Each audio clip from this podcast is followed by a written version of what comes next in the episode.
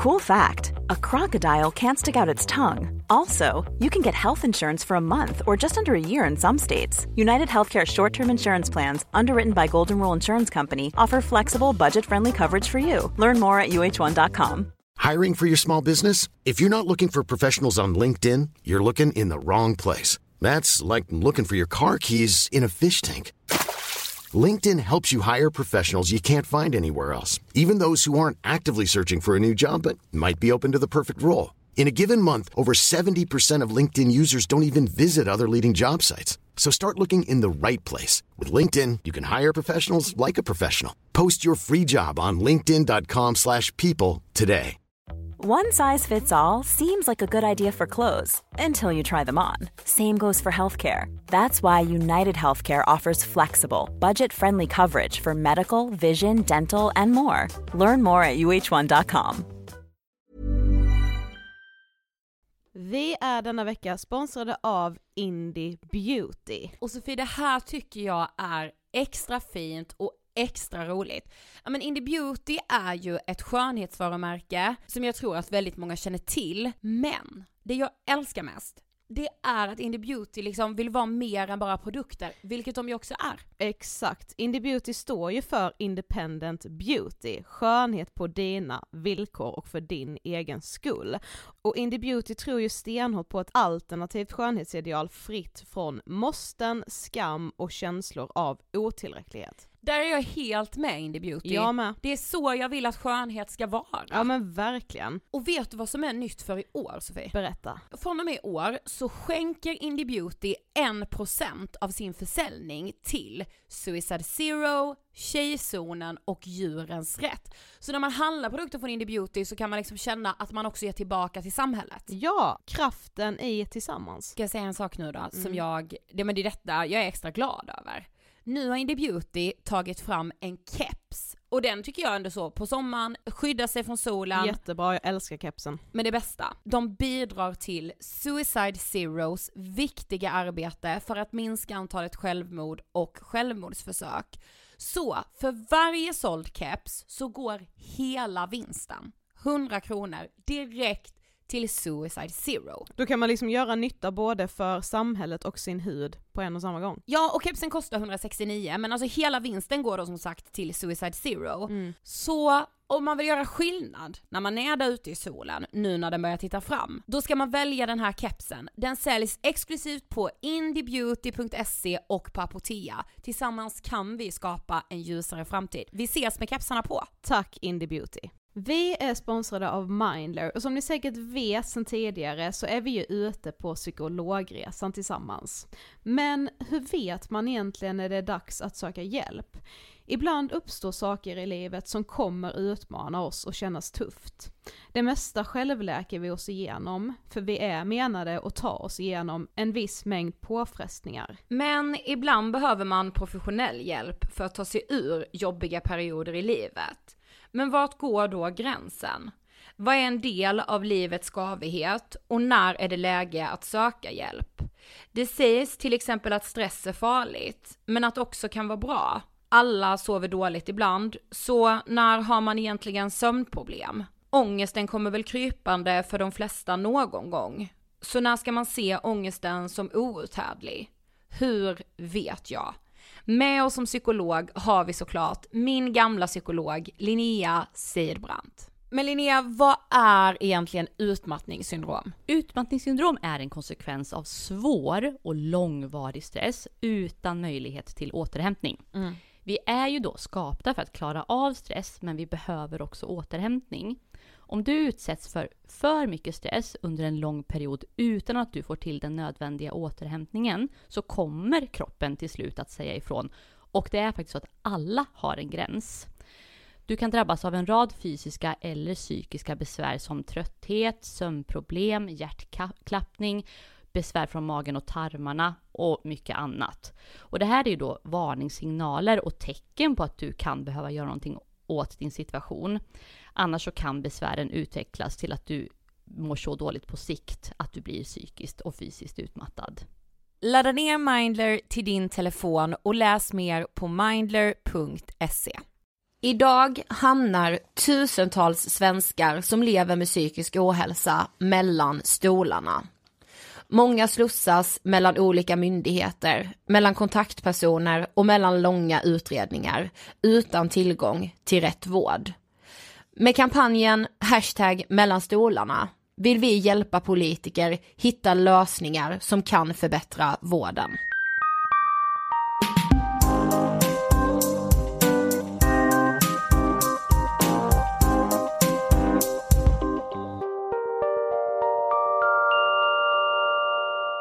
Hej allihopa och välkomna till ett extrainsatt, vad mäktigt känns att säga Ja, så. verkligen. Ett extrainsatt avsnitt av Ångestpodden, hashtag mellan stolarna som är ett samarbete mellan Ångestpodden och fackförbundet Vision. Och ni har säkert koll på att vi har samarbetat med Vision innan. För precis innan valet gjorde vi en kampanj som heter Var är min kurator? Eh, och det här kan man säga är en förlängning av den kampanjen, nämligen mellan stolarna. Jag älskar det Sofie. Ja men jag med, och vi ska säga det att eh, Vision är en feministisk organisation, partipolitiskt obundna dessutom, mycket viktigt. Och att Visions medlemmar som jobbar inom vården och omsorgen, de jobbar som till exempel kuratorer, därav var min kurator ju, och socialsekreterare, som många gånger faktiskt har mycket kontakt med det vi ska prata om idag. Ja men exakt, och grejen med mellan stolarna, det är ju att vi har drivit Ångestpodden sedan 2015. Och det vi liksom kanske upplever allra mest i kontakten med er som lyssnar, med, i kontakten med de som kommer på våra föreläsningar, personer som mejlar till oss, det är ju att vården sviker, att vården inte fungerar och framförallt att människor, både de drabbade och anhöriga, faller mellan stolarna, vilket jag tycker så här, moderna Sverige, Ja, det, det är helt, alltså, oacceptabelt. ja det är så sjukt, jag blir, alltså jag blir så förbannad när jag pratar om det och tänker på det. Eh, jag blev ju vansinnig ska sägas, Mm. när Kalla fakta för några veckor sedan gjorde ett avsnitt om Nämen. precis det här. Eh, där jag en, tappade det. ja, där en ung man inte finns längre för att han inte fick den hjälpen han behövde och var värd och som verkligen hamnade mellan stolarna. Det som vi liksom ser idag, det är liksom en vård som inte samordnar mellan instanserna, man har ingen kontakt. Man som eh, vårdtagare, patient, person inom vården slussas du mellan olika avdelningar, mellan olika instanser. Ska du söka hjälp hos elevhälsan, ungdomsmottagningen, BUP? Ska du söka dig till vårdcentralen för första linjen psykiatri? Ska du liksom eh, söka dig till slutenvården inom psykiatrin? Är det här ett akutfall? Ska jag till akutpsyk? Och oavsett var du vänder dig så är det som att de bara famlar i blindo. De är liksom sina egna. Innan vi liksom också sätter igång intervjun som ni ska lyssna på. Det är väldigt, väldigt viktigt att förstå i det här liksom väldigt svåra och komplexa som ju vården är. Personalen är såklart A och O. Men det är inte personalen personligen, det är absolut inte deras fel. Vi lastar ingen som jobbar inom någon av de instanserna som jag nämnde precis. Vi lastar verkligen inte dem.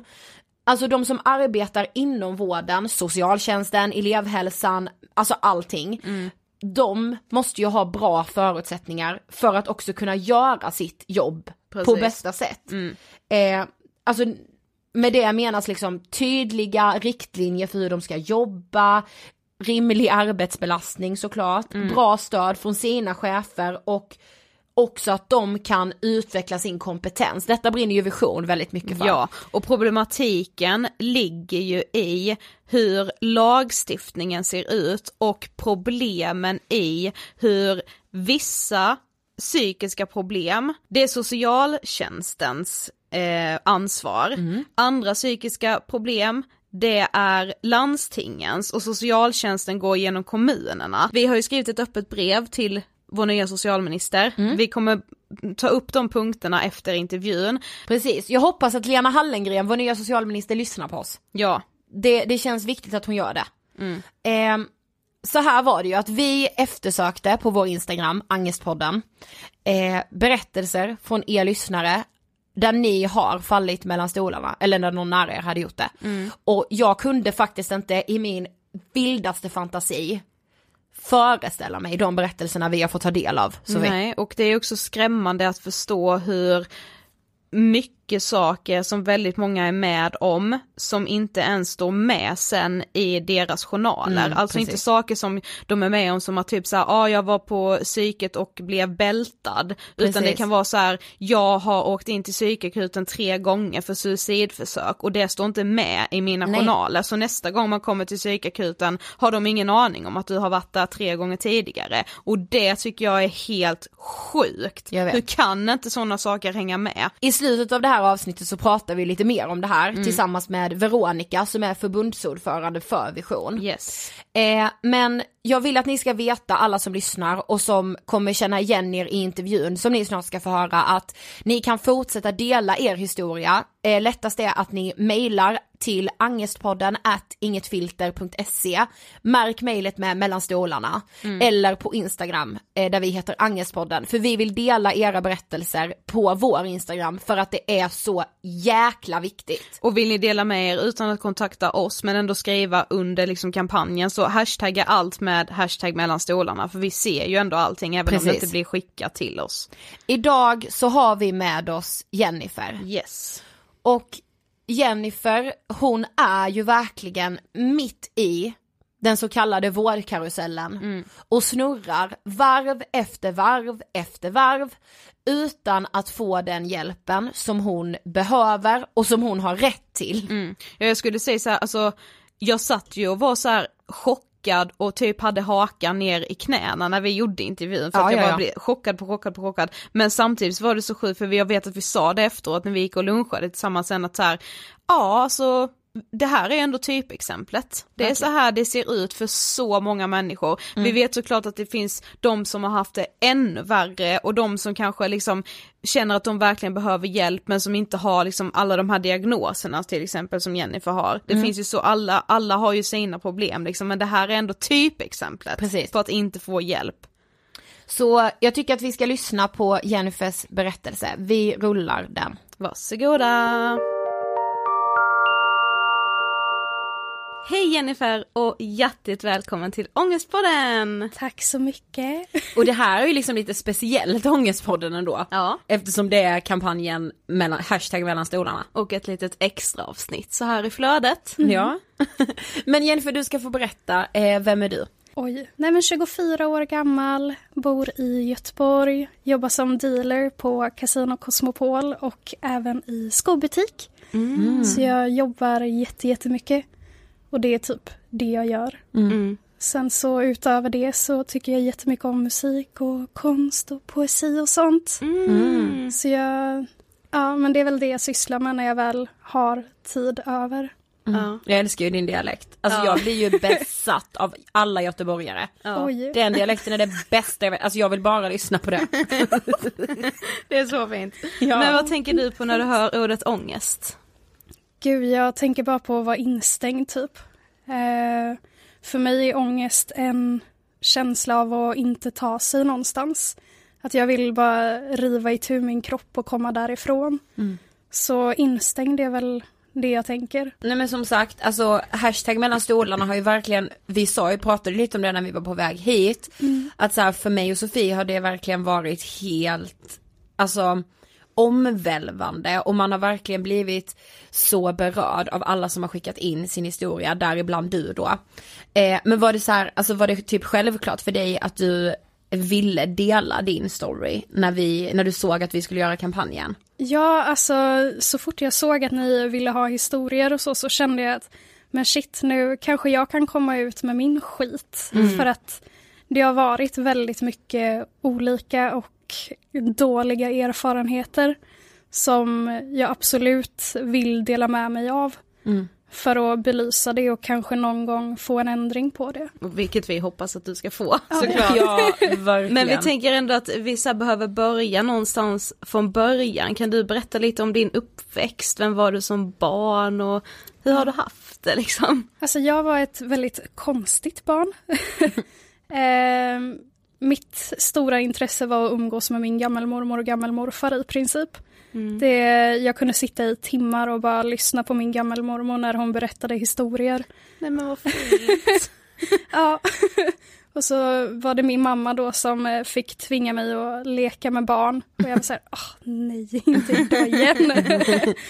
eh, sen så jag lärde mig att läsa och skriva när jag var väldigt, väldigt liten. Jag var väl typ två och ett halvt när jag började att Oj. läsa. Oj jävlar. Och det var väl där man kanske skulle sett att någonting inte stod rätt till. Mm. Sen hade jag jättesvårt med motorik. Skulle Mm. ni se mig springa så skulle ni förmodligen hamna på backen och skratta liksom. Mm. För att det ser inte klokt ut. Jag får inte in liksom takten överhuvudtaget.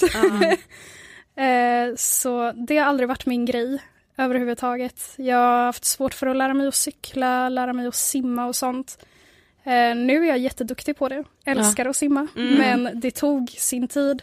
Istället så var det liksom Alltså att läsa som var min grej. Mm. Har väl all, jag har aldrig haft svårt för att ha kompisar men jag har aldrig känt ett behov av det heller. Mm. Så mina så här, närmsta tjejkompisar de är lika bra vänner med min mamma. För att när de var hemma hos mig så var det så här efter ett tag så kände jag att nej men jag orkar inte mer. Så då så fick de liksom gå och umgås med min mamma istället för Ja. att jag var ju färdig. Ja. Och hade fasta dagar då det var så här Kalle Anka-tidningen kom hem så då fick mina kompisar sitta tysta och vänta på att jag skulle läsa färdigt den för att jag var så här Ehm, Så det har väl varit väldigt så här, väldigt udda människa från start. Mm. Eh, sen så fick jag, när jag fyllde 11 så vet jag att jag hade min första riktiga ångestattack över att jag hade läst om typ kalla vinterkriget, andra världskriget och så insett att det kommer ju komma något mer skit liksom. Mm. Och jag kommer aldrig kunna att göra något åt det själv. Mm. Så jag hade jätteångest när jag fyllde 11. Sen så har jag haft mycket rösthallucinationer typ hela mitt liv. Mm. Eh, sen så tror ju jag lite på typ spöken och andar och allt Mm. det här. Det gör vi med. Ja men vilken tur. eh, väldigt spirituell familj överlag. Min mamma är också sån. Hon pratar väl mer med djur än vad Mm. hon pratar med människor på det sättet och Mm. att hon förstår dem mer. Eh, och jag har hört och kunnat se sedan jag var liten. Och har svårt att parera det med verkligheten. Mm. Och har väl fortfarande väldiga svårigheter i perioder med hur jag ska hantera det. Mm. Ehm, men när jag var liten så var det en jättetuff grej. Men, men kände du dig udda, alltså det känns ju fel att använda det ordet, men kände du liksom att du var som, alltså du kanske inte riktigt var som andra barn eller var det bara så här, ja. Ja, alltså jag kände väl ofta att det är någonting som inte, som inte är rätt. Mm. Som min, min allra bästa vän, vi har varit vänner sedan vi var, gud, fem, sex när man börjar förskolan. Mm. Vi blev vänner genom att jag högg honom i handen med en sax. För att han ville sitta bredvid mig och jag ville inte det. det Ja, oj. vi är fortfarande vänner än Ja. idag. Men det tog liksom sin tid innan, innan det kom någon innanför det skalet. Ja. Och det är fortfarande så att jag har jättemånga ytliga kontakter och så har inga, eh, inga problem med att föra mig. Men skulle man kolla på vilka jag verkligen bryr mig om så är det typ en handfull människor Mm. egentligen. Mm. Eh, och det har jag väl känt alltid att när folk har gått runt och varit så här, åh men gumman och bästis och bla bla bla, så har jag varit helt tvärt emot och bara usch, Ja. s- håll dig borta liksom. Mm. Eh, och känt att men varför blir jag aldrig kär eller varför blir det aldrig att jag tycker om någon på riktigt och de här grejerna för att jag har jättesvårt för att utveckla sådana känslor överlag.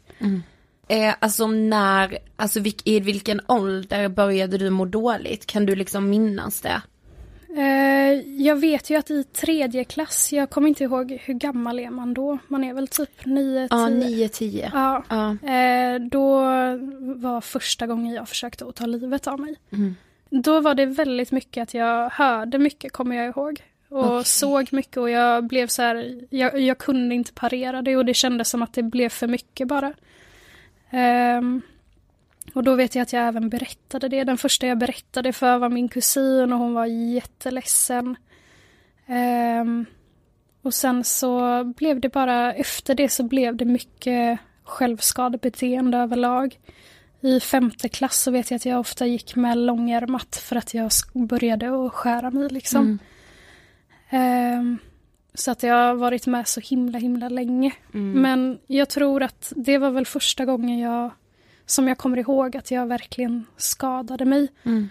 Men jag vet ju från yngre dagar att om jag inte klarade någonting så kunde det vara att jag slog mig i huvudet, att jag dunkade huvudet i väggen liksom. Mm. Ja. Men var det någon sånt. i din familj som visste om det här? Inte fram till, gud vad kan det vara, sjunde klass tror jag. Ja. Blev väl då det blev uppenbart. Mm. Men när eh, liksom sökte du, eller tog du kontakt med vården första gången och vad, vad var det du sökte för då? Eh, då var det min mamma som sökte för att jag, eh, eh, detta var precis, ja i sjuan för att när jag gick i, ja vad blir det, sommarlovet till sjunde klass mm. så mådde jag väldigt dåligt och jag vet att jag mina föräldrar började att hitta typ teckningar som jag hade gjort, eh, eller som jag hade skrivit på mer än något annat för att jag skriver väldigt mycket. Mm. Eh, där det var liksom ordagrant att men jag vill inte mer och jag orkar inte mer. Eh, och de hittade liksom knivar under madrassen och sånt. Mm. Eh, men sen i sjuan, lite innan eh, sommarlovet, så, eh, så var det en eh, familjevän till oss som tog livet av sig. Och där någonstans så fick väl jag en sån typ känsla att men gud om inte ens han fixar det här hur ska jag fixa det? Mm. Eh, och då bestämde jag mig för att nej men det här, det här går ju inte liksom. Eh, så då så skrev jag avskedsbrev och la fram det på kudden liksom. Min mamma var på jobbet, min syster var i skolan. Eh, och då var mina föräldrar separerade också. Och jag skulle gå till skolan för att ha en typ aktivitetsdag, en temadag. Där eh, alla klädde ut sig och vi var hemma hos mig och fixade oss. Och jag var så här, ja men det är en bra sista dag liksom. Vi mm. kommer ha ett fint minne ihop som sista liksom. Men min mamma fick en eh, känsla, superkvinna som hon är. Mm. Eh, så hon åkte hem och hittade då det här avskedsbrevet och började att försöka ringa mig men jag hade inte min mobil på mig eller vad det nu än var. Eh, så hon ringer till min kusin som gick i en klass över mig. Så hon kommer springande mot mig och gråter och är så här, vad fan håller du på med, vad gör du? Mm. Och jag blir, först blir jag ju chockad, och är så här, men vad sysslar hon med? Vad, ja, vad är detta liksom? Här, liksom. uh, och sen så inser jag ju då att um, någon har ju liksom klurat ut vad det är som sker. Ja.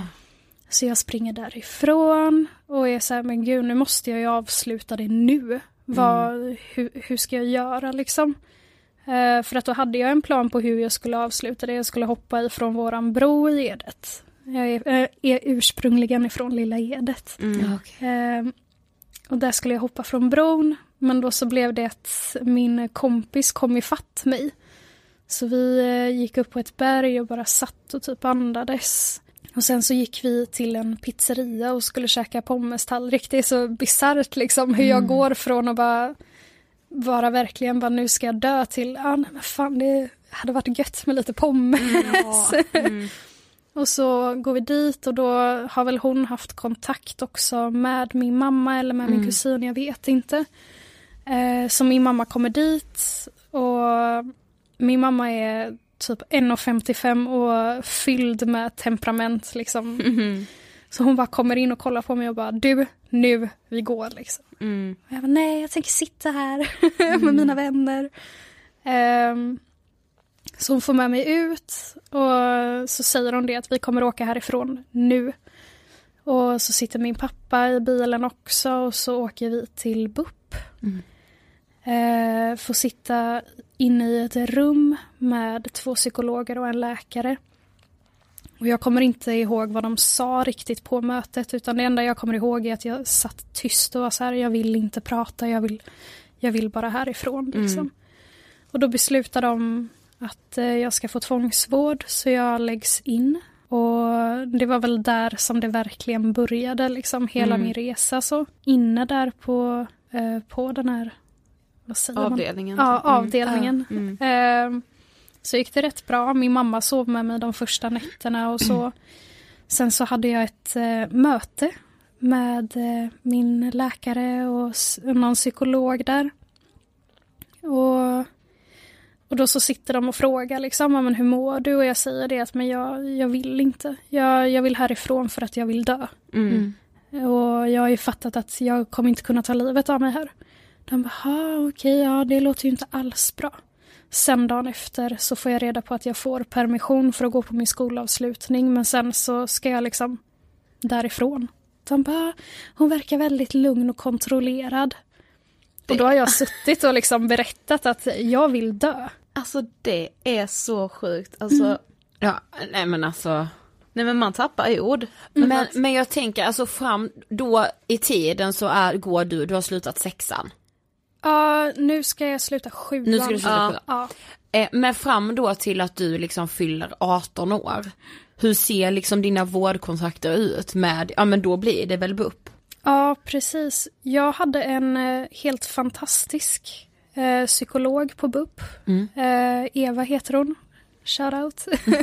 det var en fantastisk människa verkligen och hon eh, gjorde allt för att jag skulle få den kontakten jag behövde med henne och hon kom till mitt gymnasium för att ha möten och jättefin verkligen. Mm. Eh, men sen så slutade hon. Och då så kom vi till det här med att försöka hitta en ny Mm. psykolog då. Och jag fick träffa många olika. Och många som var väldigt, väldigt speciella. Och jag är väl en sån människa också som... Jag ger alla en chans, men jag dömer också ut väldigt fort om det här är en person för mig. Mm. Men det tror jag att de flesta gör, att man känner liksom att men det här är ju helt fel.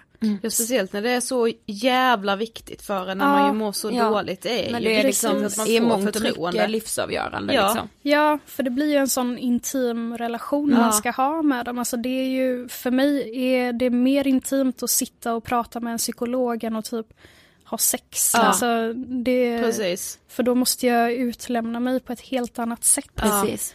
Så jag vet, jag hade en KBT-tant ute i, ja, ute i bussen verkligen. Hon hade jättehåriga fötter och sandaler på det.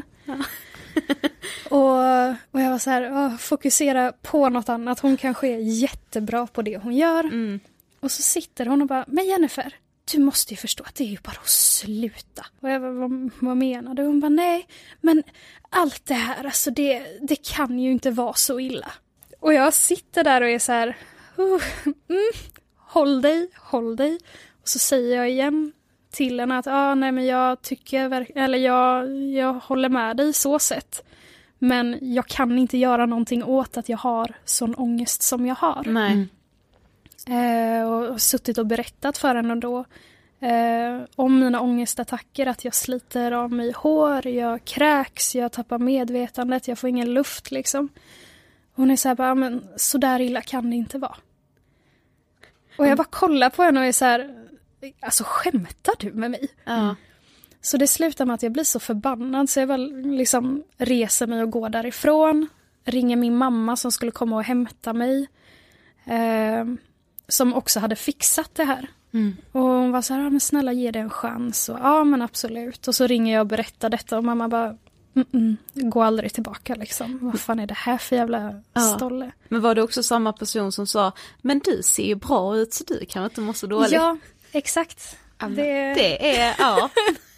Det var det. Men det är så sjukt. Det är så sjukt att man lägger sån vikt vid hur någon ser ut. Ja. Ja, men jag tror inte att bara för att man ser ut som en fotomodell, nu menar jag inte att jag gör det, men, men alltså hur kan man döma någon på utseende? Ja, och bara så här, men du ska faktiskt vara glad att du ser bra ut för Ja. då, då har man ingenting att bekymra Nej men sig exakt, och det är så här, jag vet jag hade en eh, när jag hamnade, när de kastade över mig på vuxenpsykiatrin över. Ja. så fick jag en eh, manlig psykolog och sköterska då. Och han satt och skrattade åt mig när jag berättade om mina, om mina ångestattacker. Och när jag berättade då att ja, nej, men jag har problem med rösthallucinationer. Mm. Eh, det håller mig liksom vaken om nätterna, jag sover kanske två timmar. Jag, jag behöver hjälp med det liksom. Och han sitter där och skrattar och bara, ah, men vad säger de till dig då? Nej men, Så jag, bara, "Ja, jag förstår att du frågar men du kanske kan fråga det på ett bättre sätt säger jag då. ja. Och då så får jag höra att jag har en dålig attityd och så vidare. Så den här mannen gör mig så fruktansvärt arg så att det slutar med att jag kastar en stol och går. Mm.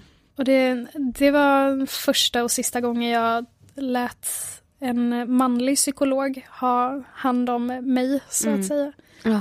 Men jag tänker nu när du liksom då ser tillbaka på alltså hela BUP-tiden innan Mm. du liksom blev vuxen. Alltså efter Eva då, underbara Eva, Mm. Ja. som vi tycker vi gör. Nej men så här, känner du att du hade någon liksom stabilitet eller någon trygg punkt inom vården? Eh, jag hade min läkare som jag träffade då och då. Men hon var ju inte en samtalskontakt utan det var, hon skrev ju bara ut liksom vad jag, vad jag sa att jag behövde. Ja. Så det var egentligen den enda liksom Ja. lite trygga punkten. Precis, jag hade ingen annan så nej. Men hur gick det till när du liksom sen fick dina diagnoser och när fick du det och vad har du för diagnoser? Eh, jag har Asperger, ADD, eh, bipolär sjukdom typ 1, stresssyndrom, ångest, eh, depression och vad är det mer, tvångssyndrom. Mm. Gud sitter här och räknar på fingrarna för att komma ihåg. Jag, bara, vet, jag vet att det är sju. Ja. Ehm, men eh, de flesta fick jag i samband med att jag låg inne. Men jag tycker det är så konstigt då om du redan har de här diagnoserna, vilket ju borde stå i dina journaler, och du har dina suicidförsök, och ändå sitter då en manlig psykolog och skrattar åt, alltså det är så jävla sjukt. Ja, det, det är ett av mina värsta minnen när jag sitter där och försöker för att min mamma har alltid sagt det att men du måste ge alla en chans. Ja. För att jag kan bli snabb på det här med att döma då att nej men det här är ingen för mig. Mm. Eh, och så sitter jag där och så har jag hört så mycket om just vuxenpsykiatrin så jag bara, jag måste ge det ett försök, jag måste. Och jag sitter och, ja ah, nej men jag har rösthallucinationer. Jaha, vad säger de till dig då? Jag bara, ja. Och så försöker jag då berätta det att nej men jag får ju höra att jag är värdelös hela tiden. Att, att jag borde inte, jag förtjänar inte luften jag andas. Mm. Eh, och det kommer åt mig liksom mer och mer. Så jag bara, "Ha, ja men det är ju bara röster, det vet du ju. Bara, Ja, mm, visst. Och så sitter man då och försöker att liksom eh, ta ett djupt andetag bara för att inte halshugga honom på plats. Ja. Liksom. Men kan du uppleva, för jag tänker så här, kan du uppleva att vården har svårigheter med dig eftersom du har flera diagnoser? Alltså blir det för komplext för vården? Alltså jag, jag Förstår har- du vad jag menar? Ja. Alltså, så här, jag, för det tänker jag att alltså, svensk liksom, psykvård idag är så jävla dåligt rustade. Mm. Att vi kan ju inte ens idag ta hand om en diagnos. Mm. Eh, och då tänker jag att så här, när du kommer med dina sju, att de borde vara så extremt dåligt rustade. Fördomsfullt av mig, men så ja, tänker jag. Nej men det, jag har ju funderat så många gånger på detta och varit så här, kan vi kanske korta ner den här listan? Mm. Ehm, och kanske hitta något smidigare sätt att få hjälp på. Mm. Ehm, men så vet jag att en läkare som jag hade för några år sedan, hon sa det att men det här är ju dina diagnoser, det är inte vad du är, utan det är dina diagnoser bara. Mm. Så vi ska inte ta bort dem för att du måste få hjälp för allihopa, för du Ja. har ju svårigheter på olika sätt på grund utav alla de här. Mm. Precis. Så det, då kände jag liksom att hon har ju jätterätt i det hon säger.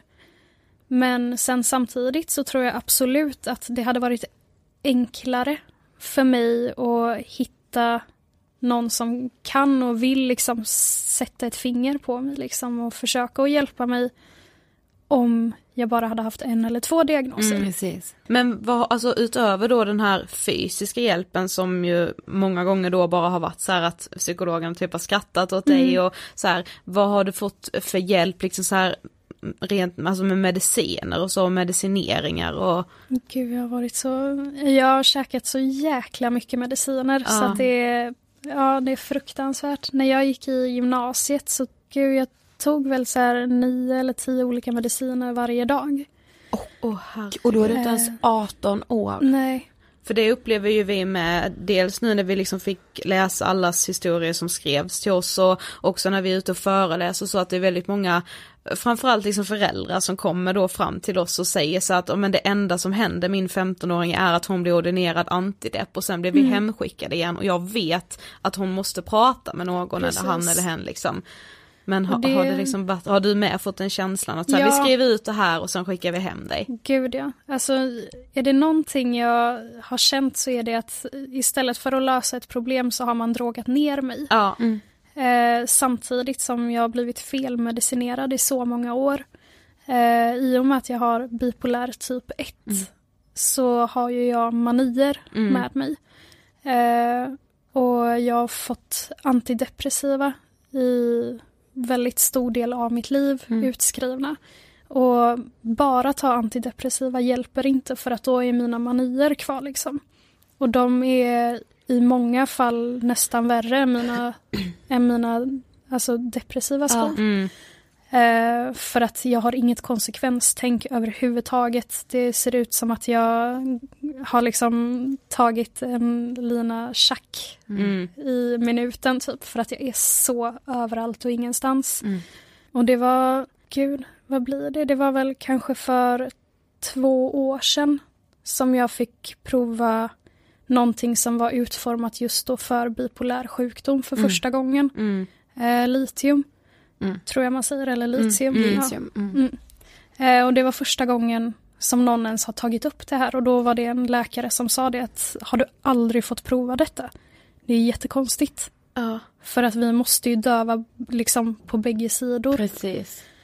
Eh, så det är ju inte konstigt att jag liksom gjort skumma grejer. Jag har gjort jättemycket skumma grejer och inte riktigt liksom hängt med på att oj, men det här kanske inte var så jävla bra för dig. Mm. För att jag ser ju inte konsekvenserna utan jag gör bara. Mm. Jag slår jag runt mig.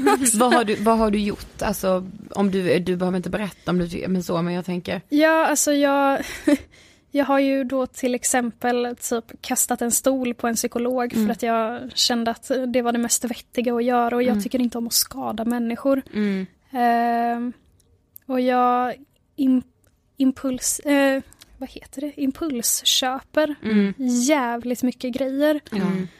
Oerhört mycket grejer. Och använder dem aldrig och kanske blir chockad över att jag ens har dem. Mm. Får jättedåligt minne för att jag sover i princip ingenting. Jag kanske sover två, tre timmar på en vecka.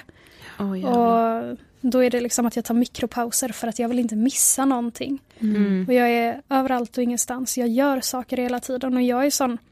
Jag tycker om att vara själv. Jag tycker inte om att umgås för mycket med människor. Men när jag har de här liksom maniska skoven då är jag överallt där det händer saker för att jag, jag vill vara i mitten. Jag vill att alla ska se mig, jag vill att alla hör mig. Och är bara överallt verkligen. Mm. Så mycket shopping. Jag vet att jag köpte en, vad var det, typ två meter hög kaktus en gång för att jag tänkte att det är en skitbra idé. Mm. Inte så bra idé när det kom till kritan. Nej. Men sen tänker jag då, alltså när man går då från, för det, det förstår det hör man ju om jämt, att, så här, att gå från BUP till vuxenpsykiatrin. Där faller så många mellan stolarna, att den övergången är som att så här, det är liksom, det är det är som att BUP pratar ett språk och vuxenpsykiatrin pratar ett annat. Och så förstår de inte varandra. Men hur var liksom den övergången för dig? Alltså just den övergången har jag inte ett jättebra minne av. Nej. Men jag kommer ihåg, för att jag slutade gå helt enkelt efter, eh, efter den här mannen. För att jag kände att det, det var ingen poäng liksom.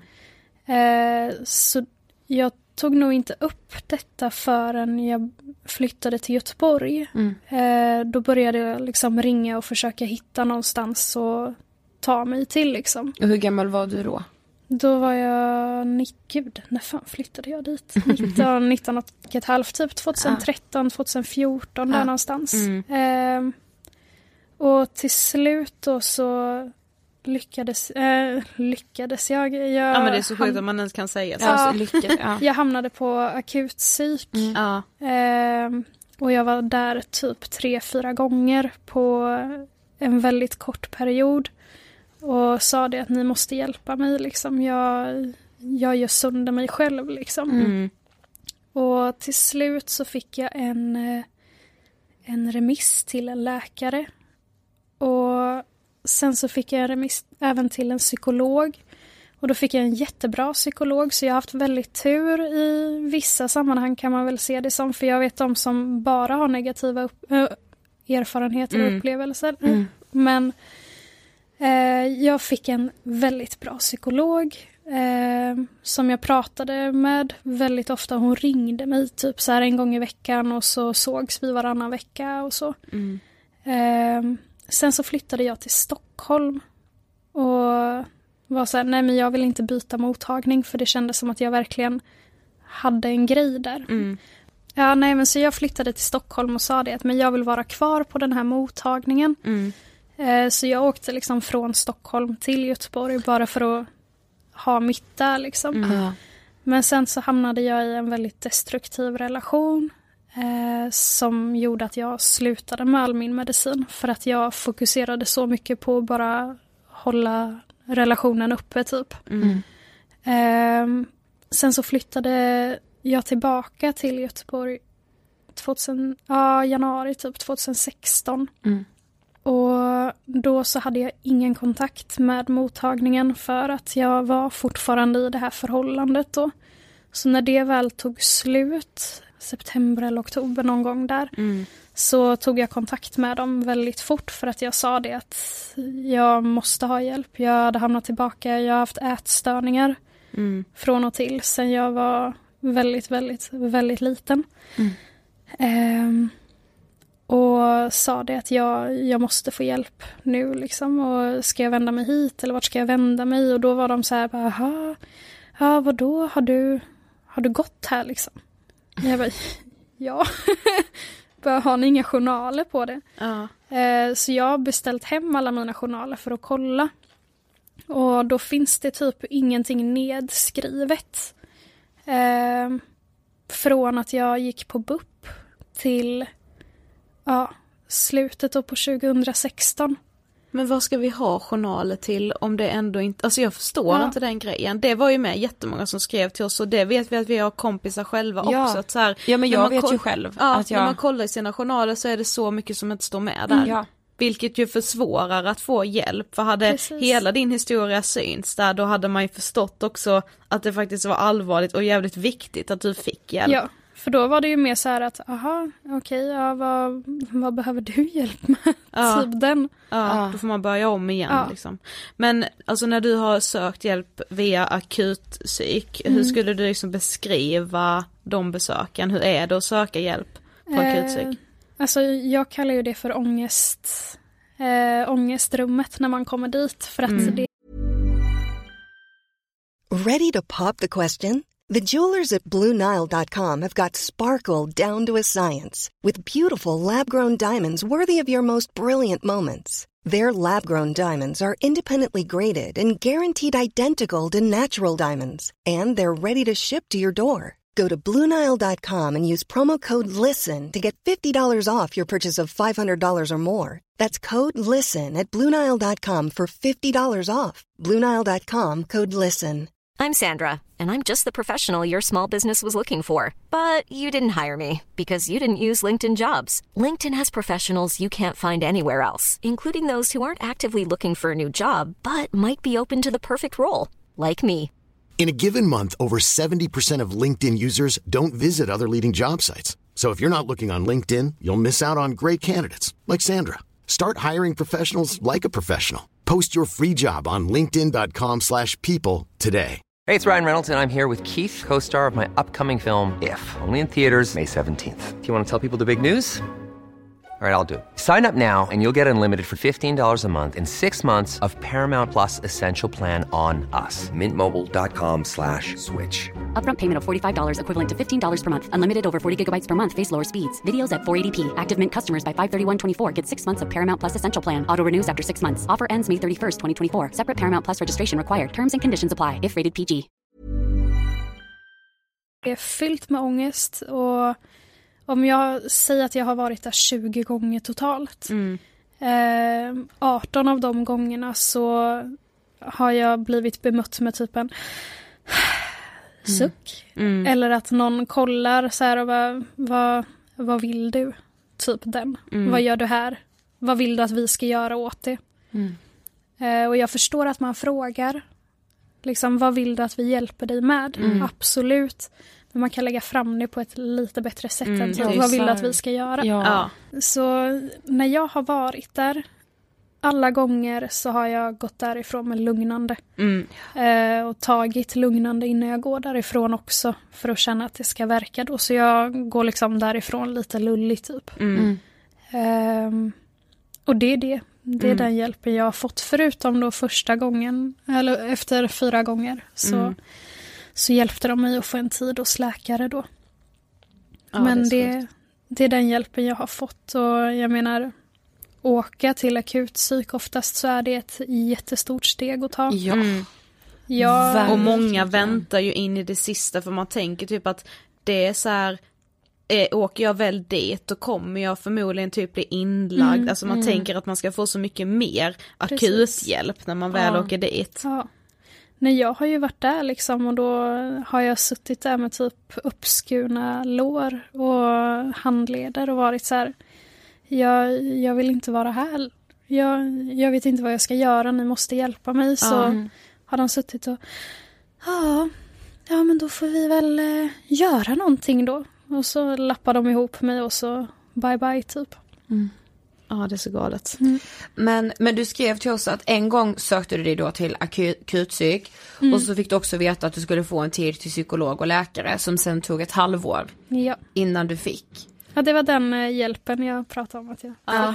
Mm, det var ändå bra. Så man tänker så här, men alltså vad gör liksom all den här väntan med en person? Alltså vad skulle du säga att den väntan liksom, hur tär den på, på dig? Alltså det är som att varje dag när man vaknar så är det som att någon drar bort typ ett hårstrå som gör så jävla ont. Mm. Och med det här hårstrået så försvinner en liten bit av, av dig liksom. Mm. Och så sitter man där till slut och bara, men nu har jag inget hår kvar. Vad, vad ska jag göra nu liksom? Och så sitter man och så ångesten är liksom uppe i halsen på en hela tiden. Och man ringer, jag ringde ju fortfarande varje dag liksom och frågade och bad om hjälp och sa det att jag vet inte vad jag ska ta mig till. Och det enda de föreslog då var att ja, men om det blir för jobbigt så kan du ju åka till akutpsykiatrin. Mm. Och jag sa det att men vad ska jag göra där? Vad kommer de att göra Ja. För mig? Mm. Så bara, men åk dit och så, så får ni ta det därifrån. Komma dit och liksom, för att för mig, jag kan, jag är väldigt sån att jag vill ju klara allt själv och sånt tror jag att många människor är. Att, Mm. nej men jag vill inte ha hjälp av någon annan i onödan liksom, utan Nej. jag vill kunna fixa det mesta själv. Och det blir ju en sista utväg att faktiskt ta sig dit.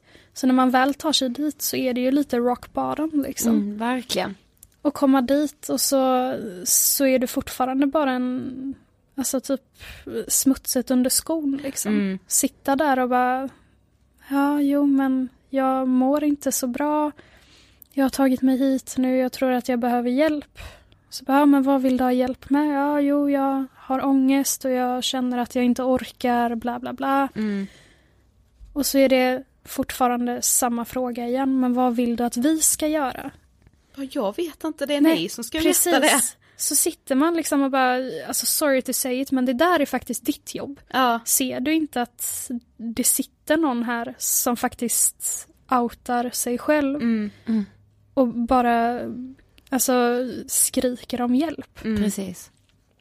Och det är en sån fruktansvärd fråga att få. Jag hatar den. Jag hatar den av hela mitt hjärta när folk bara, men vad vill du att vi ska göra? Mm. Jag bara, ja, inte fan vet jag. Nej, hade jag precis. kunnat välja så hade väl du jättegärna fått ta över all, allt som gör ont i kroppen. Ja, Liksom. precis. Slita ut det på något sätt. Mm. Hade du kunnat göra det och förstöra hela kroppen så hade det varit okej. Bara du får ut det. Mm. Men det går inte. Så du som är utbildad, liksom, du har pluggat dig till detta. Någonstans borde väl du veta bättre än mig. Mm. Ja man tycker ju det. Ja. Och sen blir det ju tyvärr så att, alltså, och det förstår jag, så har ju jag med känt varje gång, att de som får ta ens skit, det är ju de som är där på plats och jobbar. Fast de uppifrån är så tidspressade, politikerna satsar inte tillräckligt mycket pengar för att de ska kunna utföra sitt jobb. Och liksom den spiralen blir ju helt, om de hela tiden har dåligt bemötande, vilket är självklart från alla patienter, eftersom det är de Ja. de träffar, då tror jag att många av dem säger, ja ah, men vad fan jag kommer ändå bli bemött på ett pissigt sätt. Och så stålsätter de sig för att så här, den här liksom karusellen är på en så Alltså den snurrar så fort och politikerna måste liksom dra i en jävla broms nu och bara pumpa in resurser, kunskap och mycket, mycket fler människor i liksom den psykiatrivården för att det här ska funka. Ja, jag tänker Ja, jag liksom blir så också- arg, alltså, ja, men, jag bara- Nej men om man inte själv har varit liksom i situationen så förstår man nog inte heller hur mycket energi det krävs för att orka söka hjälp idag. Alltså för att orka ta alla de samtalen, för att orka sätta sig i en, på en buss eller vad som helst till akutpsyk och sen då hur liksom hur musten bara rinner ur Ja, en alltså. när man får den här frågan då, vad vill du att vi ska göra? Ja. Alltså ja, men det- och då så blir det ju nästan att man sitter där och bara, vet du vad, jag åker hem Ja, istället. det är inte konstigt att Fuck man ger upp liksom. Nej. Och sen också det här med hur man själv måste ta, alltså söka all hjälpen. Det borde ju liksom, alltså i min drömvärld så borde liksom alla som på något sätt har en liksom kontinuerlig kontakt med vården borde ha en egen kontaktperson som hjälper en söka all den här hjälpen. Så att man liksom Verkligen. ändå kan Alltså- lägga, den lilla energi man kanske har, kan man faktiskt lägga på att försöka bli frisk. Precis, och som kan samordna det här åt en. Ja. Liksom. Men du skrev också till oss att 2018 var ett väldigt tufft år för dig och att du sedan i juni 2018 har försökt få hjälp. Återigen. Ja. Eh, och att du en gång under den här perioden då fram tills idag nu, februari 2019, Ja. har fått träffa en person, vilket var en fysioterapeut, vilket alltså är en sjukgymnast. Ja. Eh, vet du ens varför du fick den tiden? Eh, vad jag har förstått det som nu då, det är att, eh, att det var för att hantera min ångest. Ja. Men grejen är den att för mig så har inte ångesten varit det absolut mest problematiska. Eh, för att jag har gått till KBT, jag har, liksom, jag har vissa knep för att hantera det. Eh, och jag har vissa hjälpmedel liksom. Så det var inte det jag hade förväntat mig. När jag läser att, eh, för jag, när jag träffade läkare tidigare, för länge sedan då, eh, vi kollade upp det och senast jag träffade en läkare var 19 januari 2000, ja, 2018 då. Eh, och då så pratade den läkaren på att jag eventuellt skulle få gå på, ett, på typ så här möten med autismgrupper. För att jag har mycket problem med känslor och så vidare och se hur, det, hur de arbetar liksom, med sina grejer och sina problem. Ehm, så när jag får hem en kallelse till fysioterapeut så tänker jag att åh men det är nog inte bara jag som ska dit. Mm, det är Och- det där mötet som läkaren pratade om. Exakt. Ja. Och är så här, ja men vad, vad nice. Tänker jag. Och så kommer jag dit så är det liksom, ja men en äldre kvinna, trevlig, absolut. Men som börjar att, ja men då ska vi lära oss att hantera din ångest. Jag bara, ja, okej var, var är de andra? Ja. eh, sen så börjar hon att tipsa då om eh, om jag till exempel skulle få lite ångest när jag sitter på en buss så kan man trampa med höger fot först och vänster fot sen och så sitter man så och trampar med fötterna. Eh, och det är ju så himla bra för att då är det ju ingen som behöver se detta så då är det ju inte så pinsamt heller. Och när hon säger det så börjar jag kolla på henne och bara, men alltså jag tycker inte att det är pinsamt Nej. ångest. Nej, det är inte därför jag är i den här Nej. vårdkarusellen. Och sen så fortsätter hon, när jag tänker att, ja men där var ju liksom, det var verkligen, Botten i snodd. ja, Ja. då, då berättar hon för mig att, ja, nej men när du får ångest på ditt jobb så kan du låsa in dig på toaletten och sitta med benen utsträckta på, på själva toasitsen då. Så kan du sträcka ut benen och knipa med tårna. Jag bara, men varför ska jag låsa in mig på en toalett? Jag har ju stolar. Hon bara, men så slipper ju folk att se det. Nej men alltså jag vet bara, inte vad jag ska säga. Men alltså, ska, ska det vara så liksom att, det, att jag ska gå och gömma mig för att jag får ångest? Ja, precis. Jag fattar absolut om man säger det att nej men jag har jättesvårt, jag har problem liksom med att visa folk att, att så här är det, jag har ångest, bla bla bla. Men jag sa aldrig att jag har svårigheter för det och sen så när hon berättade och första med att trampa fötter i buss liksom. Jag bara men ja, jag, jag tycker inte det är pinsamt att ha ångest. Nej, precis. Och mina, mina nära och kära vet liksom om det och det är klart att mitt jobb någonstans också har information om detta för att det ska gå också liksom.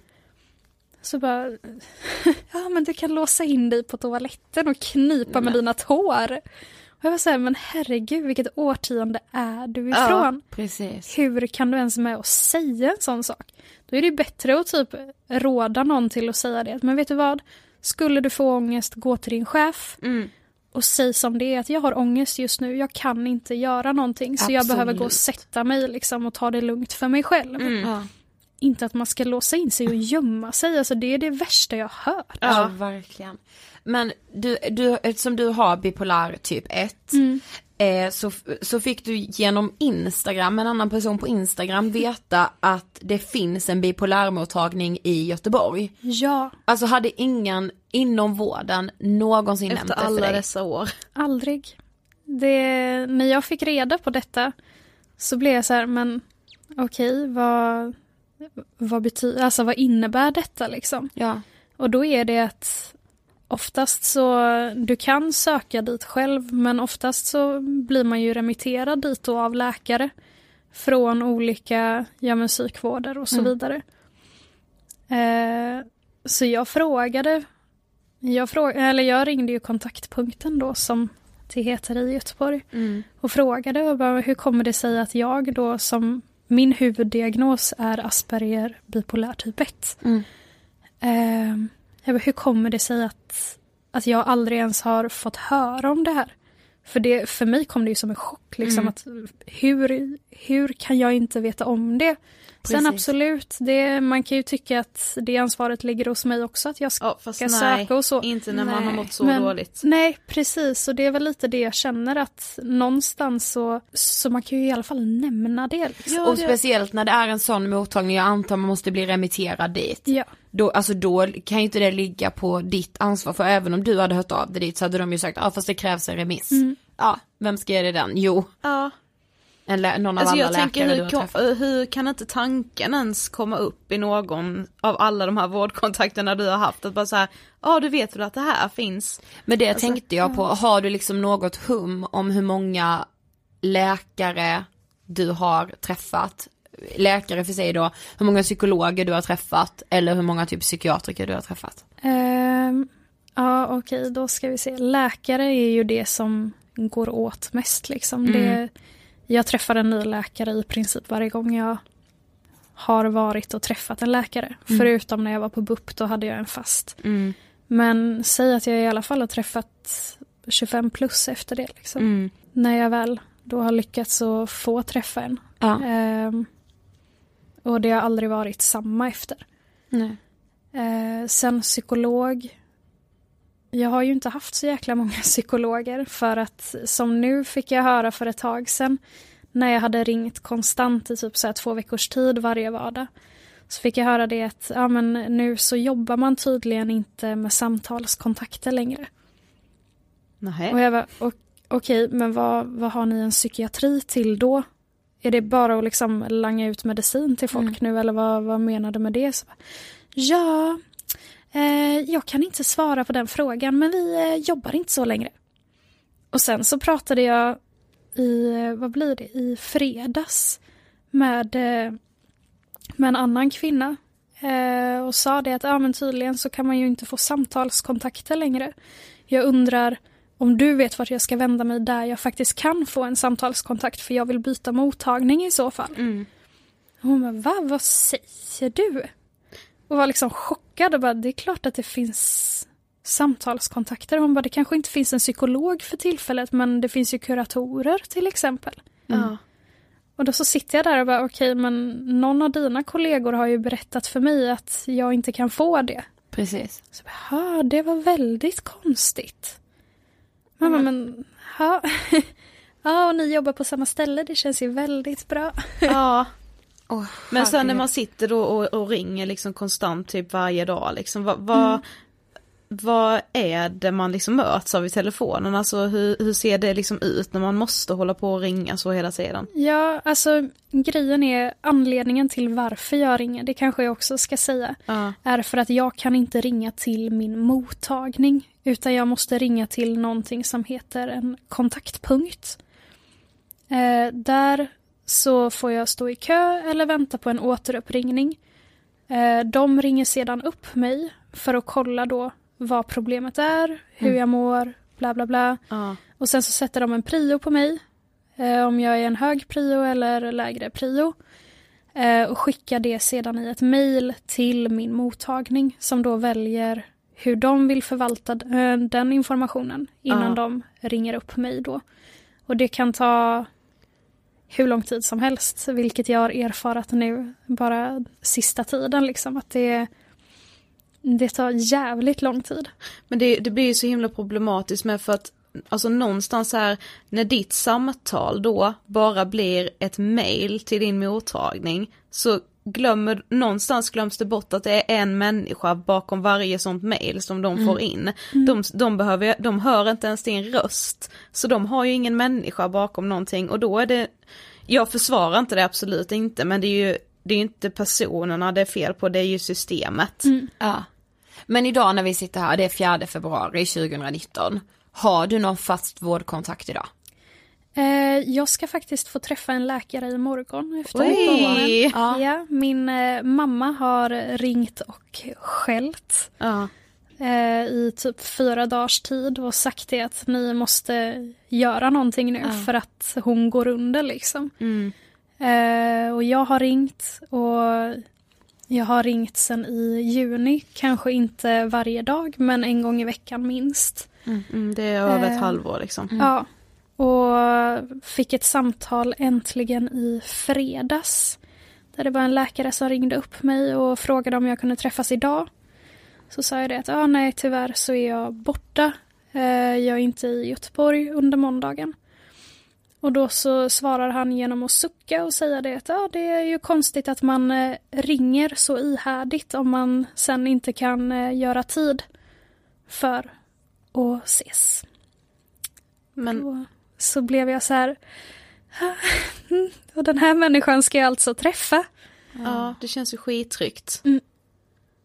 Så, Men imorgon så är det ändå dags. Ja. Men det är ändå, men du har ingen liksom fast Nej. annan kontakt inom vården? Ingen. Nej. Men jag tänker, har du, alltså vad skulle typ du vilja, alltså att hur vården liksom funkade för att det skulle underlätta för dig? Eh, hade man bara haft en fast person så tror jag att man hade känt sig väldigt mycket mer trygg. Sen om det är en fast läkare, en fast psykolog, en fast kurator, fysioterapeut, det kanske hjälper för någon liksom. Och bara ha någon man kan vända sig till. Jag hade eh, en då i slutet på 2016 eh, som jag visste skulle ringa mig en gång i veckan. Och jag visste även att jag kunde ringa till kontaktpunkten och säga det att ja men Lisa som hon hette. Eh, Lisa har sagt att det är okej att jag säger till att jag vill att hon ringer. Eh, och då skickade de vidare det till min mottagning, skickade vidare det till Lisa och så kunde Lisa då ringa upp mig. Och att ha den grejen gjorde mig väldigt trygg och jag kände mig ofta mycket, mycket lugnare. Ja. Eh, när jag visste att hon kommer ringa. Även om hon inte ringer idag så kommer hon ringa imorgon. Mm. Och det behöver inte vara att man sitter i ett samtal i en halvtimme utan det kan bara vara fem minuter där någon ringer och bara okej men vad är det som händer? Mm. Har, du, har du haft någon ångest eller är det, är det att du mår sämre? Okej men kan du kan du göra som så att, vi, att du väntar till nästa vecka? Mm. Så ska jag fixa ett samtal så fort jag kan. Liksom. Mm.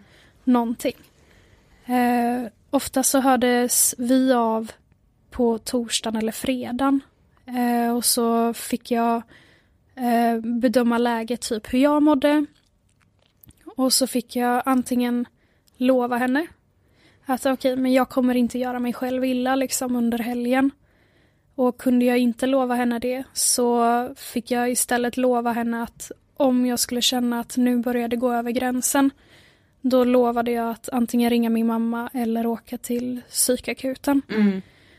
Och bara att ha den personen som man visste att men jag, jag vill ju hålla vad jag lovar Ja, liksom. precis. Och ha den här personen, det gjorde jättemycket för mig. Mm. Att känna att det är någon utöver ens liksom familj så, Mm. som ju för de flesta är liksom ändå självklart måste ju betyda så mycket att det är, finns någon som faktiskt bryr sig. Ja. Eller man får i alla fall känslan av det. Exakt. Och sen så är det ju också så att i många fall så finns det ju de som är helt utelämnade, de har ingen. Ja, Och kanske inte har den relationen till arbetskollegor. mm. Att de vet om att man mår dåligt och så sitter man där liksom och orkar inte. Ehm, då kan det vara skönt att ha någon. Mm. Liksom. det kan vara sån räddning. Ja, jag tror att det är att ha någon person på något sätt inom psykiatrin som är utbildad. Ja, Eh, jag tror det är jätteviktigt. Ja. Och sen med det så är det klart att den personen inte kommer vara anträffbar alltid. nej. Och det är ju också någonting man får förstå men bara att kunna veta att det finns en person Mm. som är min person liksom. Mm. Ja, det precis. finns där.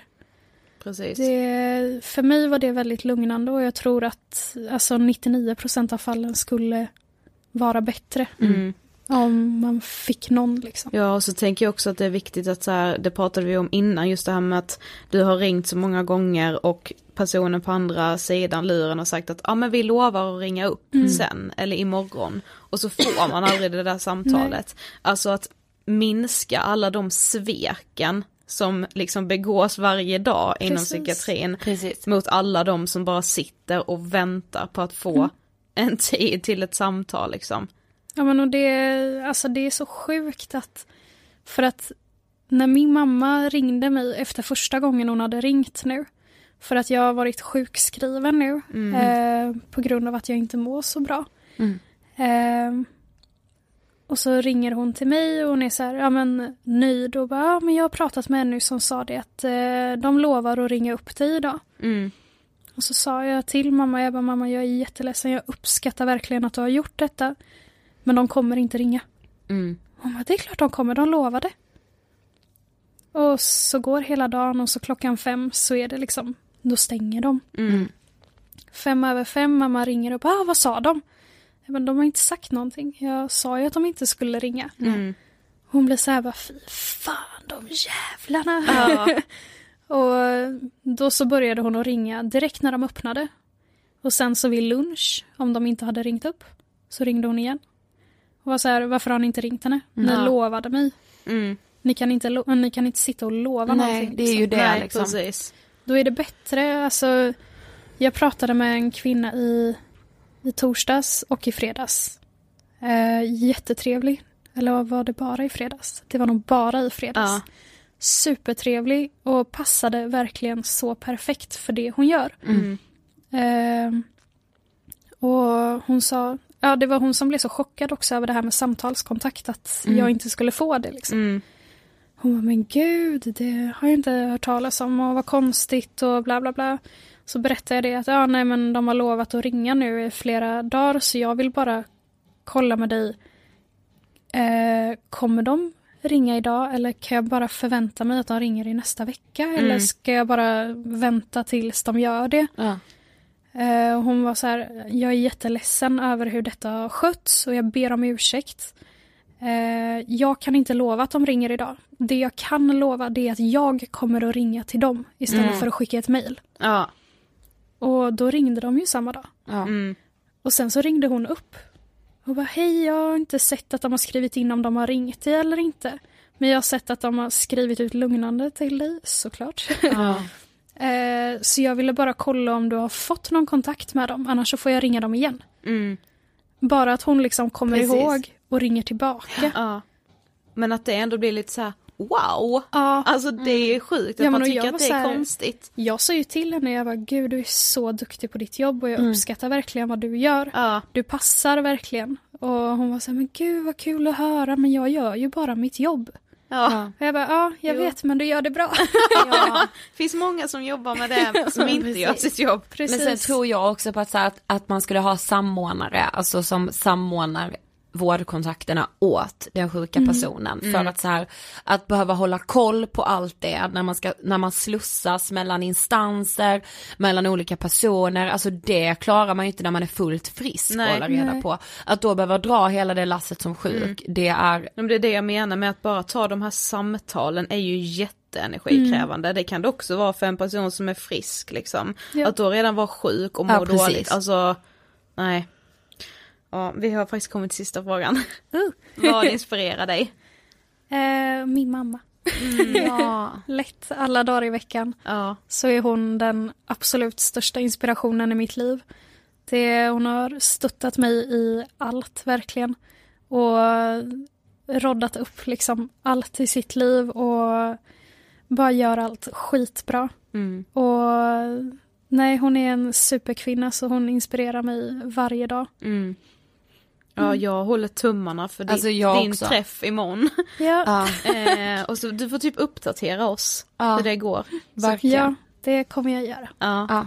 Tack så jättemycket för att du vill gästa. Tack så mycket.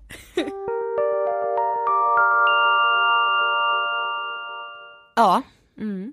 Vad ska man säga, alltså du vet när hon berättar om den här fysioterapeuten. ja precis. Det, alltså då blir jag, nej men jag vet inte. Nej men det blir som du gör nu att man börjar skratta för att man liksom såhär man bara men, men vänta nu. Nej men och, och jag bara blir så här.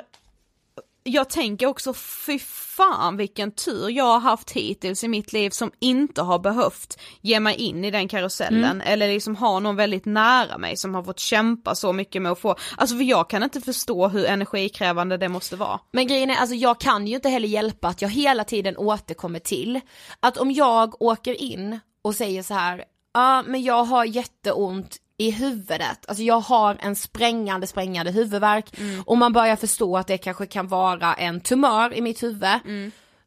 Då vet ju också läkarna vart de skickar mig, alltså de vet Alltså ju det det. finns ju till och med så här, nu ska vi gå igenom alla de här stegen, inte för att vi tror att du har det här, men vi måste Nej. utesluta allt. De skulle inte skicka mig på så här, men vet du vad, du ska få träffa den här sjukgymnasten och simma några längder. Nej. Alltså du, men du vet, det, alltså något Nej men som det är, är, så här det är befängt. sånt, jag tycker alltså det är ett jävla hån mot de som mår dåligt. Men för allas bästa har vi ju då gett förslag på fyra åtgärder som borde finnas redan idag, tycker jag. Ska vi köra dem eller? Ja men det tycker jag. Åtgärd 1. Primärvården, första linjen psykiatri och tidiga insatser från socialtjänsten måste närmare barn och unga. Flytta ut resurser för att få in dessa verksamheter i elevhälsan, i tillgängliga team som arbetar runt barnet eller då den unga och föräldrarna. Yes. Åtgärd nummer två.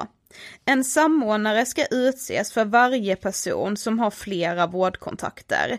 Vården och socialtjänsten måste hålla reda på sig själva. Det ska inte den som har psykisk ohälsa behöva göra. Alla som arbetar inom psykiatrin, socialtjänsten, elevhälsan med mera gör var och en sitt bästa inom sitt ansvarsområde. Men det kräver ett utpekat samordningsansvar så att ingen hamnar mellan stolarna. Åtgärd 3. Kommuner och regioner ska samordna sin information till barn, unga och föräldrar var en vänder sig med frågor kring psykisk ohälsa och en ingång för hjälp och stöd ska upprättas. Förslagsvis med utgångspunkt från elevhälsan. Och sista åtgärden öka kunskap om psykisk ohälsa i hela samhällsskiktet som möter barn så att vi tillsammans kan bli bättre på att fånga upp dem. Det tar nationella samordnaren även upp som en viktig del. Jag tycker att vi också ska lyssna nu på vad vi pratade om med förbundsordförande Veronica Magnusson från fackförbundet Vision. Nu säger vi varsågoda igen.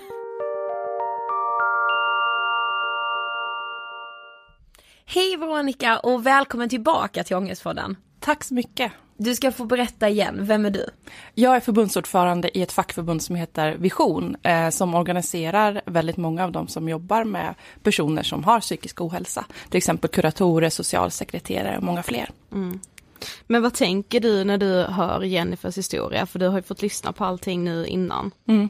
Men jag tänker på, hon beskriver ångest som att vara instängd mm. och utöver att man känner sig instängd i sin psykiska ohälsa så blir man också instängd i ett system där man inte hittar liksom, vägen till att må bättre och att ha så många vårdkontakter eller så många försök till vårdkontakter och vilken liksom, frustration och uppgivenhet det leder till. Mm. Och det jag tänker på är ju att i andra änden av liksom, mailboxen eller telefonlinjen så sitter det ju personer eh, i sin yrkesroll som känner Precis. samma typ av frustration. Mm. Att utbildat sig för att hjälpa, att vilja vara ett professionellt stöd och sen inte kunna det. Det är ju också en instängdhet i ett system som inte riktigt funkar. Mm. Gud det där är så sant. Och jag tänker med, alltså just som du säger att så här, tänk att ha utbildat sig och så här brinner så otroligt mycket för att bara nu ska jag se en förändring, jag vill hjälpa människor. Och sen är man så låst i att nej men det går inte. Mm. För att så här, jag har inte resurserna, eller vi kan inte göra det liksom. Men eh, alltså varför är det viktigt för Vision att eh, tillsammans med oss då göra kampanjen hashtag mellan stolarna? Vi vill ju göra arbetslivet bättre för våra medlemmar och då tror vi att det är väldigt viktigt att beskriva vad det är vi vill uppnå. Och alla vill ju göra ett bra jobb, mm. eh, precis som ni säger, man utbildar sig för att eh, göra det här och mm. verkligen göra nytta. Eh, och ett sätt då att, att knyta ihop den som är frustrerad för att den upplever att den hamnar mellan stolarna och de som är medvetna om att det här sker men inte har tillräckligt stöd för att lösa det här och skjuta ihop stolarna så som vi vill ska mm. ske. Eh, så att för oss är det viktigt att uppmärksamma vilken problematik leder det här till för att komma in på lösningarna vad våra medlemmar runt om på arbetsplatserna behöver för att kunna göra ett, ett riktigt bra jobb och få rätt förutsättningar. Mm. Men vi har ju satt upp liksom ett gäng gemensamma mål mm. under den här kampanjen hashtag mellan stolarna. Men vad hoppas du på sikt, alltså vad, hur drömmer du om att det ska se ut om några år? Men det jag verkligen vill är ju att det ska leda till ett systemskifte. För en del av de sakerna som vi föreslår är ju, liksom, ja, man tillskjuter resurser lite här och där, det behövs fler personer, men jag tror också att det behövs ett genomgripande ändrat synsätt för att komma till rätta det här. För mm. det kommer inte spela någon roll om vi fyller på med några tjänster här och där, mm. för att det är det här liksom, helhetstänket utifrån eh, barnet i många fall, eller utifrån mm. den vuxna som behövs. Och jag tror väl att nyckeln är det som vi föreslår med det här helhetstänket, att det ska vara en ingång och att det ska finnas personer som verkligen jobbar med att samordna. Mm. För nu blir ju den som söker stöd sin egen samordnare. Och det är frustrerande för även för de som jobbar. Precis. Det här att, som Jennifer beskriver, att hon får gå till en fysioterapeut. Mm. Det kanske hade varit logiskt om det var en del i en helhetsplan. Exakt. Och hon visste om den helhetsplanen Precis. och det inte bara blev något lösryckt. Men nu när det bara kommer och man har väntat mm. i ett halvår och längtat efter att få ett rätt stöd och så bara kommer det och den här personen dyker upp eh, och hon blir jättefrustrerad över det här. Eh, och där tänker jag att om man vill ha den helhetsplanen Mm. Och att det är det som det långsiktigt ska leda till, att, att vi får ett systemskifte där som mycket mer utgår ifrån barnet eller individen och tänker hur formar vi nu insatserna allra bäst och hur knyter vi dem till? Alltså, man ska kunna sitta kvar på sin stol, tänker jag. Man ska ja. inte liksom behöva hoppa emellan och riskera att hamna emellan, utan man ska kunna sitta där och sen ska de kom, olika insatserna liksom komma till en på ett mm. annat sätt. Och det tror jag verkligen också att det blir bättre för den som, som jobbar eller de olika professionerna. Mm. Att de får den här hjälpen att koordinera, för det är ju likadant, det blir lösryckt även för, för dem. Mm. Så den helheten och det liksom systemskiftet på så sätt är det som vi verkligen vill uppnå. Ja. Men jag tänker också att det är så viktigt som du säger att så här, när man redan mår väldigt dåligt och på något sätt tvingas bli sin egen samordnare. Mm. Man orkar ju liksom inte det, alltså det, man bär redan så mycket. Och att då också tvingas bära att så här, okej okay, nu måste jag ordna upp, vad har jag varit, vad behöver jag, vart ska jag? Mm. Eh, det känns liksom helt omöjligt att, Mm. att det får vara så idag. Ja vi har ju också förstått eh, liksom genom alla historier vi har fått in att mycket som liksom sker inom vården som man tror ska hamna i ens journaler, gör inte det. Och många gånger är det också så eftersom man måste jobba som sin egen samordnare Mm. så krävs det så mycket kraftansträngning för att orka och så kanske man försöker få hjälp i några månader och sen ger man upp och sen när man ska försöka igen så förväntar man sig ändå att det ska synas någonstans att man ju faktiskt har sökt hjälp innan. Men det berättade ju Jenny för mig att hon hade tagit upp kontakten med en liksom vårdcentral där hon hade varit och de bara, har du varit här innan? Mm. Det, det ser inte vi Mm, ens. precis. Då Och- känns det, vad, vad har vi journaler till om vi Ja. ändå inte ska se det? Och tänk allt dubbelarbete som det innebär Ja. för alla i den här kedjan som Ja. då får göra om Precis. samma moment flera gånger om. Ja. Och på tal om liksom rätt använda resurser och rätt använd kompetens. Och det är många som upplever liksom en frustration över att systemen, journalsystemen inte fungerar, inte kommunicerar med varandra. varandra att man får lägga väldigt mycket tid på eh, administration och på dokumentation. Eh, och det behövs ju, men uppenbarligen är det ju liksom väldigt mycket dub- dubbelarbete som sker, vilket gör att det blir liksom en mängd eh, som ändå inte kommer till nytta då, eftersom Ja. det inte kan överföras. Så där finns det också massor att, att komma åt och som våra medlemmar beskriver väldigt mycket av sin frustration ti- kring det här att inte kunna få använda liksom, tiden där man verkligen tror att den kommer göra skillnad. Så det är också något som jag tror verkligen skulle liksom utifrån sett kan det höras, men vadå, ska vi ha samordnare också? Det är redan liksom resursbrist. Ja, fast vi skulle spara väldigt mycket tid och dubbelarbete och insatser och frustration på om vi fick en annan typ av koordinering inom eh, vården och psykiatrin och alla som jobbar med psykisk ohälsa idag. Mm, exakt. Ehm, Men jag tyckte det var så starkt när Jennifer nämnde det här när hon har haft lyckade vårdkontakter och när någon har ringt upp och följt upp och hur bra det då blir. Och det är ju samma lycka som, som den som är i sin yrkesroll får uppleva. Det här av att det funkar, jag är en del i att personen mår, mår bättre. Och eh, även om det är absolut viktigast för individen som söker stöd så är det också viktigt för personen i sin yrkesroll att få känna kontinuitet och få se att, att det blir en positiv, ett positivt utfall av den, det som man gör. Så där tycker jag att, att Jennifer och ni är så bra på att beskriva också när det fungerar och liksom vad betydelsefullt det är. Okej, det var allt vi hade idag. Ja. Men jag vill också säga så här Sofie, att du och jag kan ju inte liksom göra allt det här själva. Nej. Utan vi behöver ju verkligen er hjälp i de här opinionsbildande frågorna och jag är så tacksam för varenda en av er som vill dela någonting, hashtag mellan stolarna, som vill skicka in berättelsen, dela det här avsnittet, eh, tagga våra politiker. Det är de som måste, måste, måste göra någonting för vi måste se en förändring nu, det här håller inte alltså. Och vi kommer ju, om ni inte ber oss att inte göra det såklart, men allt ni skickar till oss, om vi väl får till det här mötet som vi har som mål att få till med socialministern så kommer ju all, hon kommer få en bunt med alla era historier Absolut. utskrivet rätt ner i knät. Det ska hon ha. Ja. Det ska hon ha, för att Yes. hon liksom också ska förstå hur viktigt det här är. Ja. Eh, tack så jättemycket för att ni lyssnar på Ångestpodden och för att ni hjälper oss till att inga fler får hamna mellan stolarna. Ha det bäst. Hej då! Hej då!